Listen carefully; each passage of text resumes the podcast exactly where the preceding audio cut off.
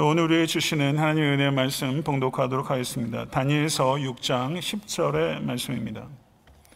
다니엘서 6장 10절의 말씀. 다 같이 합독하도록 하겠습니다.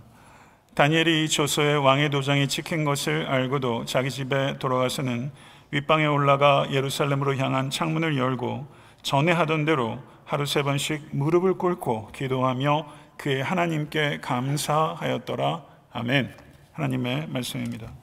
말씀 앞으로 나가도록 하겠습니다. 미국의 농부 존이라는 사람이 자기의 제수씨 sister-in-law인 앤 보스캠프와 나눈 대화입니다. 농부들은 자기가 많은 일을 해서 농작물이 자란다고 생각하죠. 하지만 농사를 지어보면 내가 하는 일은 아주 적다는 것을 날마다 깨닫게 됩니다. 모든 것을 결정하는 것은 우리가 아니라 하나님이십니다. 농부 조는 큼지막한 손을 가장자리가 다 헤어진 주머니에 찔러놓고 사람 좋게 크게 웃으며 말을 이어갑니다. 그래서 정말 다행입니다. 제가 올해 만난 책들 가운데 읽어가면서 몇 번이고 마음이 출렁일 정도로 감명이 되었던 책이 나의 감사 연습, 하나님의 임재 연습이라는 책입니다. 이 책의 도입부에 있는 이야기입니다. 농부 조는 사랑하는 아들 오스틴을 1년 반 전에 땅에 묻었습니다. 그리고 이제 둘째 아들 디트리를 땅에 묻게 된 것입니다. 디트리는 불과 5개월 된 갓난아기입니다. 비틀거리며 주저앉아 하늘을 보고 울고 있는 앤 보스캠프에게 오히려 두 아들을 잃은 존이 티슈를 건네며 흔들림 없는 잔잔한 어조로 말합니다. 그래도 다행입니다. 오늘까지 디트레이는 아무 통증이 없었거든요. 즐거운 크리스마스도 함께 보낼 수 있었고 오스틴과는 크리스마스를 보낼 수 없었어요. 단단하게 길들여진 존의 슬픔을 들여다보면서 앤 보스캠프는 격한 감정이 일어나는 것을 느끼며 힘겹게 말을 엽니다. 존, 나는 도대체 왜 이런 일이 일어나는지 모르겠어요. 순간 존의 턱이 떨리는 것이 보입니다. 눈물을 꾹꾹 참아, 참으며 갈라진 목소리로 존이 말합니다.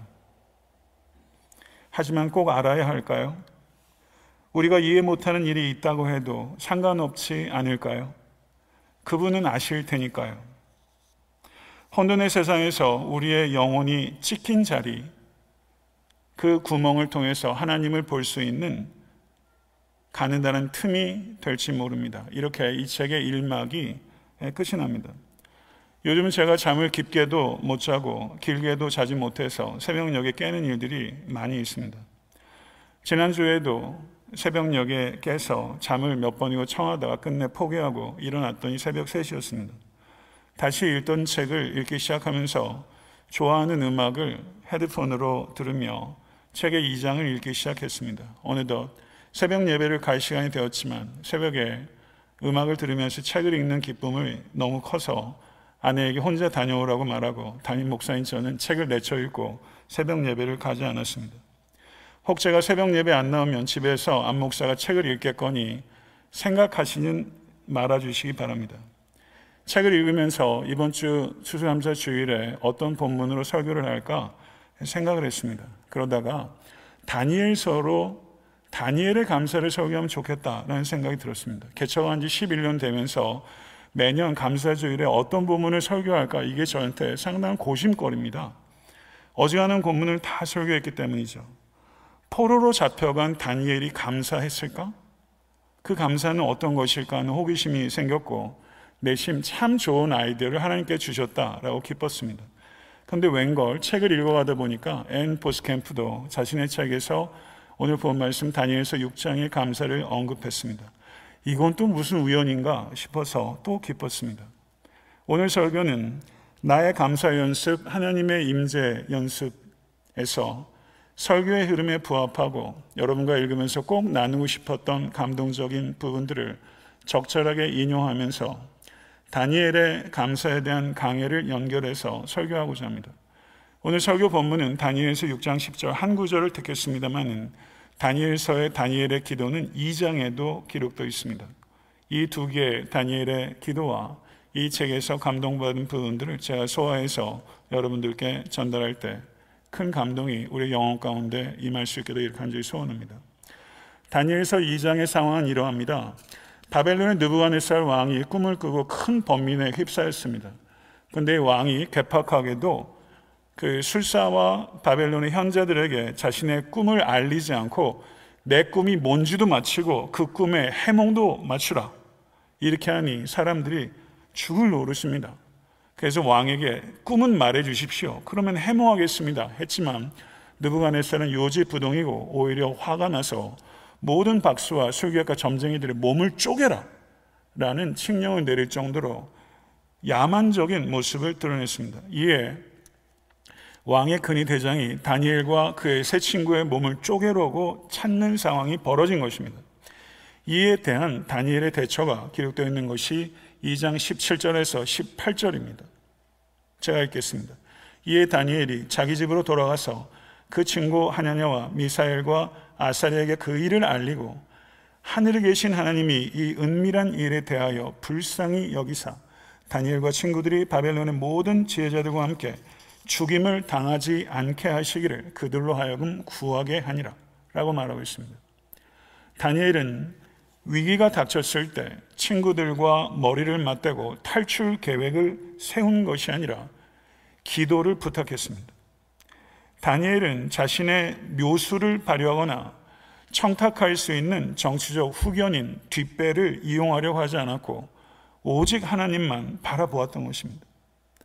하나님을 바라보는 것이 현실 정치 세계에서 다니엘에게 가장 실제적인 그리고 가장 생산적인 선택이었다는 뜻입니다. 하나님께서는 은밀한 것을 환상 중에 다니엘에게 보여주셨고 20절에서 23절은 하늘의 하나님에 대한 다니엘의 찬양과 기도입니다. 20절에서 23절의 말씀을 제가 봉독하겠습니다. 다니엘이 말하여 이르되 영원부터 영원까지 하나님의 이름을 찬송할 것은 지혜와 능력이 그에게 있음이로다. 그는 때와 계절을 바꾸시며 왕들을 패하시고 왕들을 세우시며 지혜자에게 지혜를 주시고 총명한 자에게 지식을 주시는도다. 그는 깊고 은밀한 일을 나타내시고 어두운 데 있는 것을 아시며 또 빛이 그와 함께 있도다. 나의 조상들의 하나님이여 주께서 이제 내게 지혜와 능력을 주시고 우리가 주께 구한 것을 내게 알게 하셨사오니 내가 주께 감사하고 주를 찬양하나이다. 곧 주께서 왕의 그 일을 내게 보이셨나이다 하니라. 아멘. 아멘.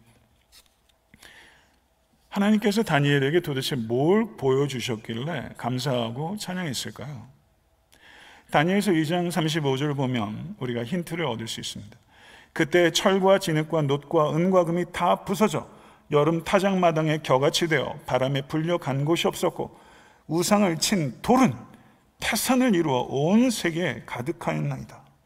2장 44절 이 여러 왕들의 시대 하늘의 하나님이 한 나라를 세우시리니 이것은 영원히 망하지도 아니할 것이요 그 국권이 다른 백성에게도 돌아가지도 아니할 것이요 도리어 이 모든 나라를 쳐서 멸망시키고 영원히 설 것이라. 이게 다니엘이 느부갓네살 왕에게 한 해몽의 골자입니다. 포악하게 이루 말할 수 없어서 자신의 부하들의 신하들의 몸을 쪼개라고 했던 느부갓네살 왕에게 전해야 되는 하나님의 계시는 느부갓네살이 세운 모든 것이 다 망가져 한 줌 재처럼 바람에 사라지게 될 것이라는 것입니다. 이게 하나님께서 다니엘에게 알려주신 거예요. 제가 이 계시를 들으면 저는 사신나무 떨듯이 떨어서 아마 한 발자국도 발을 떼지 못할 거예요.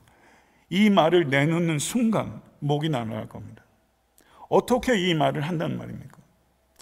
어떻게 이와 같은 계시를 듣고 하나님께 찬양하고 감사할 수 있단 말입니까? 이게 어찌 가능한 일입니까? 다니엘은 크게 세 가지 이유 때문에 하나님께 감사하고 찬양했습니다. 이방의 거짓 신들은 꿈의 내용을 알려주지 못하지만 하나님께서는 꿈을 알게 하실 뿐만 아니라 그 의미를 밝히시는 살아계신 하나님이시기 때문에 다니엘이 감사했습니다. 또한 조상에게 과거에 보여주신 신실하심을 회상하고 그 신실하신 하나님께서 현재의 어려움도 이기게 하실 것이라는 용기가 있었기 때문에 감사한 것입니다.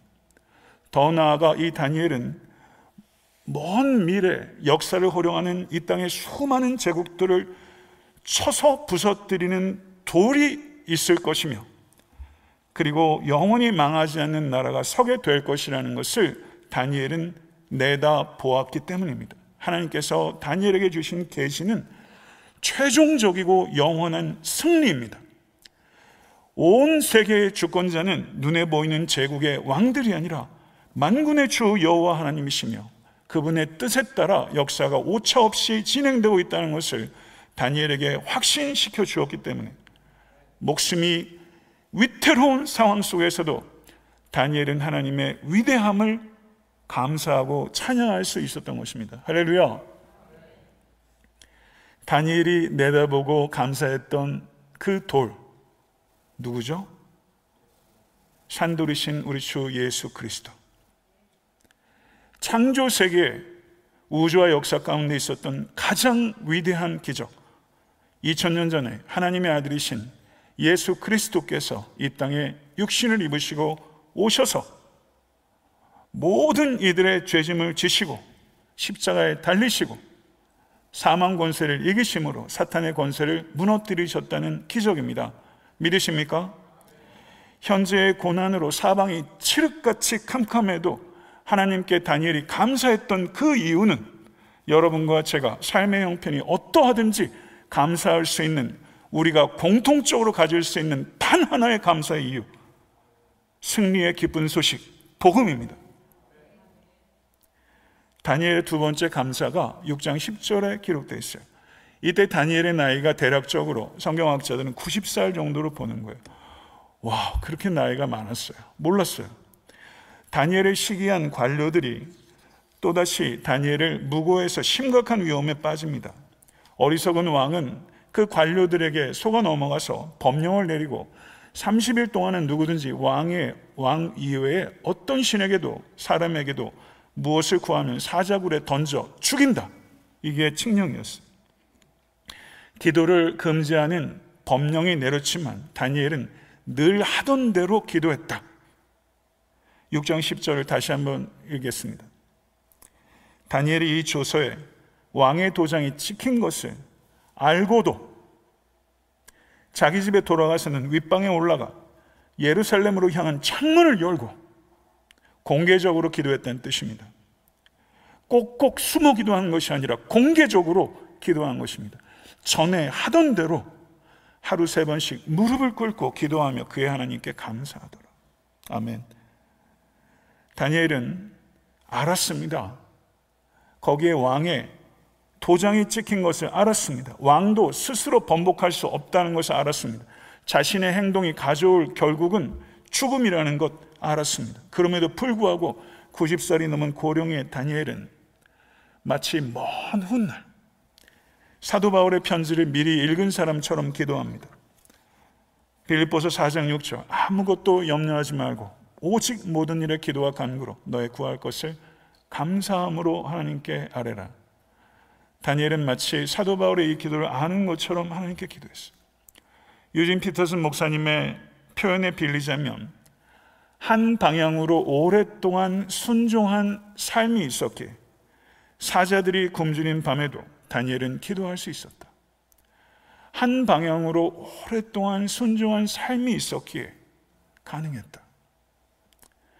근데 여기서 저는 한 가지를 더 행간에 읽어보고 싶습니다.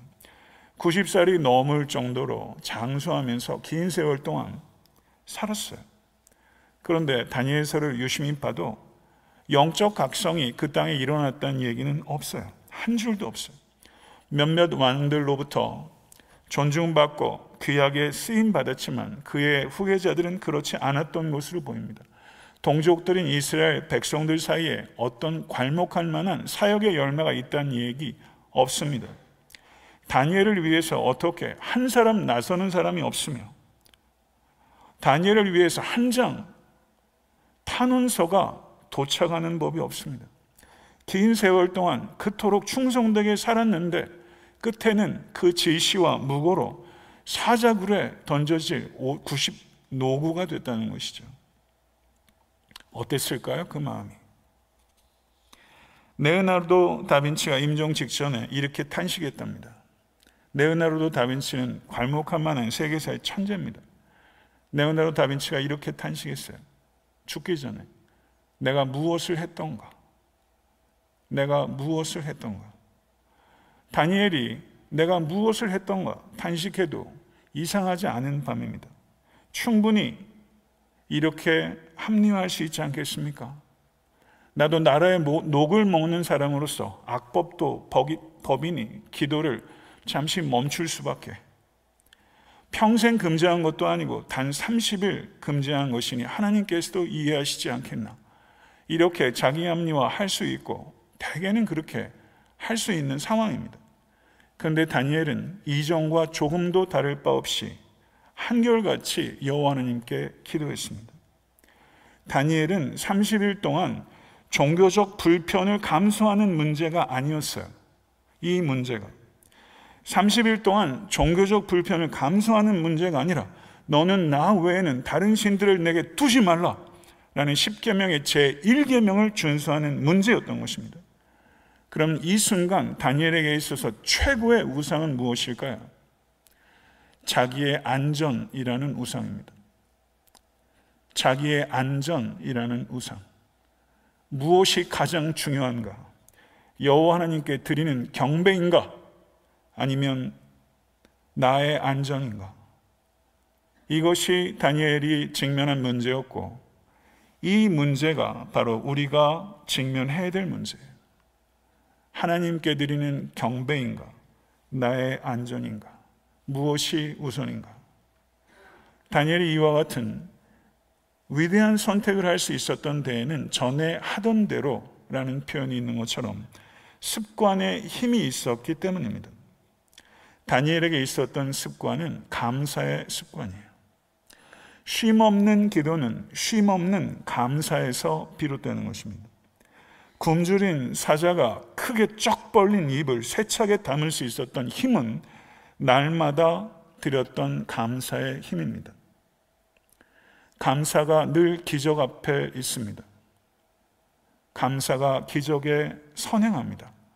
이것을 기억하는 우리가 될 수 있기를 원합니다. 예수님께서 광야에서 남자들 장전만 5천 명이는 좋기 만 명이 훌쩍 넘는 사람들 앞에 떡 다섯 개와 물고기 두 마리를 가져왔을 때 예수께서 감사 기도를 드리셨어요. 감사 기도를 드리신 후에 그 많은 사람들이 좋게 먹고도 열두 광주리가 남았어요. 아버지여 내 말을 들으신 것을 감사하나이다. 요한복음 11장 41절에서 감사하신 후에 나사로야 나오너라 라고 했더니 나사로가 무덤에서 걸어 나왔습니다. 사랑하는 성도 여러분, 감사가 기적에 선행하며 감사가 삶의 풍요를 가져오는 것입니다. 믿으십니까? 누가복음 22장 19절을 한번 보시죠. 또 떡을 가져 감사기도 하시고 떼어 그들에게 주시며 이르시되 이것은 너희를 위하여 주는 내 몸이라 너희가 이를 위하여 나를 기념하라. Last Supper에 주님께서 떡을 찢으며 감사하셨어요. 금요일 날 아침 예수께서 십자가에 달리셨습니다. 감사 기도는 목요일 날 저녁입니다. 불과 10여 시간 뒤에 자신이 십자가에 달려 죽으실 것을 아신 예수께서는 정과 같은 못이 손을 관통해서 모든 핏줄과 힘줄을 헤집어 버리고 뼈와 근육을 뚫고 지나가서 마침내 죽게 될 것이라는 것을 아셨음에도 불구하고 예수께서 그 빵을 드시고 감사하셨어요. 죽음의 빵을 들어 올리시고 감사하셨다고요. 가장 위대한 것은 모든 것에 감사하는 것이다. 받아들이실 수 있겠습니까? 가장 위대한 것은 모든 것에 감사하는 것이다. 그러면 모든 것에 어떻게 감사할 수 있습니까? 이거 너무 낭만적이고 너무 이상적인 이야기 아니에요. 모든 것에 감사하는 게 가장 위대한 것이다. 어떻게 그렇게 할 수 있을까요? 훈련을 통해서 되는 것입니다. 훈련은 학습에서 가장 어려운 부분입니다. 훈련이 변화의 핵심입니다. 감사를 훈련해야 삶의 변화가 나타나는 것입니다. 앤 보스캠프는 이런 말을 했어요. 삶을 바꾸고 싶다면 펜을 들어라. 무슨 말일까요? 경솔하게 지나쳤던 것들을 적으라. 이런 뜻이에요. 최초의 인간인 아담이 최초로 했던 일은 이름을 붙이는 일이었어요. 사물과 사건과 사람의 이름을 붙이는 순간 하나님께서 거기에 부여하신 의미와 가치와 역할이 분명해집니다. 이름을 붙이지 않으면 기억할 수 없고 그건 지나쳐 가버려요. 이름을 붙이기 시작하면 안 보이던 게 보이기 시작합니다. 우리가 눈앞에 있는 것에 몰입하지 않고 바쁘다 바쁘다 하면서 서둘러 살다가 한 해가 가요. 서둘러 하면 시간을 벌 줄 알았는데 서두르면서 시간을 내버렸습니다. 쫓기고 몰리고 하면서 얼마나 바쁘게 숨이 턱에 차도록 한 해를 살아오셨습니까? 깊이 호흡하고 천천히 들여다 봐야 합니다. 믿음이 무엇입니까? 믿음은 모든 것에서 하나님을 응시하는 것입니다. 모든 것에서 하나님을 응시하면 어디서나 언제, 언제나 감사거리를 찾아낼 수 있게 되는 것입니다. 감사거리를 찾지 못하면 경외도 경배도 깊이 뿌리를 내릴 수가 없습니다. 하나님이 보일 만큼 깊이 천천히 느리게 들여다보면 감사의 것들이 풍성하게 솟아나게 되는 것이죠. 이스라엘 백성들이 광해에 갔을 때 배고팠을 때 하나님께서 만나를 주셨어요. 만나라는 뜻이 뭔지 아세요? 이게 뭐고 그런 뜻이래. 이것이 뭐지? 그런 걸 본 적이 없으니까. 이것이 뭐지? 여러분 하루하루를 살아오면서 내 앞에 찾아오는 사물과 사건과 사람들을 물끄러미 보면서 이게 뭐지? 묻고 들여다보는 거예요. 하나님을 응시하는 거죠. 감사가 여러분과 저의 제2의 천성이 될 수 있기를 간절히 축원합니다. 하나님께서 우리에게 선물을 주시고 우리는 감사를 드려요. 우리가 감사를 드릴 때 하나님께서 주신 선물의 포장지가 풀려요. 그리고 기쁨이 쏟아져 나오는 거예요. 앤 보스캠프는 상당히 문학적 감성이 뛰어난 것 같아요. 언어가 굉장히 탁월했어요. 거기에 나오는 표현 중에 하나가 기쁨의 습격이라는 말이었어요. 하나님은 선물을 주시고 우리는 감사를 드릴 때 기쁨이 습격한다. 저는 기쁨과 습격이란 말을 한 번도 조합해 본 적이 없어요. 너무 멋진 말이에요. 기쁨이 여러분을 습격하실 수 있게 간절히 축원합니다. 앤 보스캠프가 천 개의 감사 목록을 썼는데 그 책에는 한 100개 정도 이렇게 몇 개를 추렸어요. 그 중에서 저에게 인상 깊었던 걸 말씀을 드릴게요. 한번 상상해 보세요. 치아 없는 아기의 방긋 웃음. 치아 없는 아이의 방긋 웃음. 이른 아침 숨 냄새. 이른 아침 햇살 아래 맨발. 깜깜한 방에 밤에 집에 돌아와 엎드려 있는 개 조심해서 넘어가기. 미친 듯이 머리카락을 헤집는 차가운 바람. 요즘 새벽에 제가 많이 느껴요. 추운 오후 찬물이 다 끓었다고 휘파람을 부는 주전자. 이렇게 이름을 붙이기 시작한 거예요. 그래서 저도 몇 가지 생각해 봤어요. 아침에 내린 커피의 첫 모금. 늦게 집에 돌아올 때 켜있는 현관 불빛.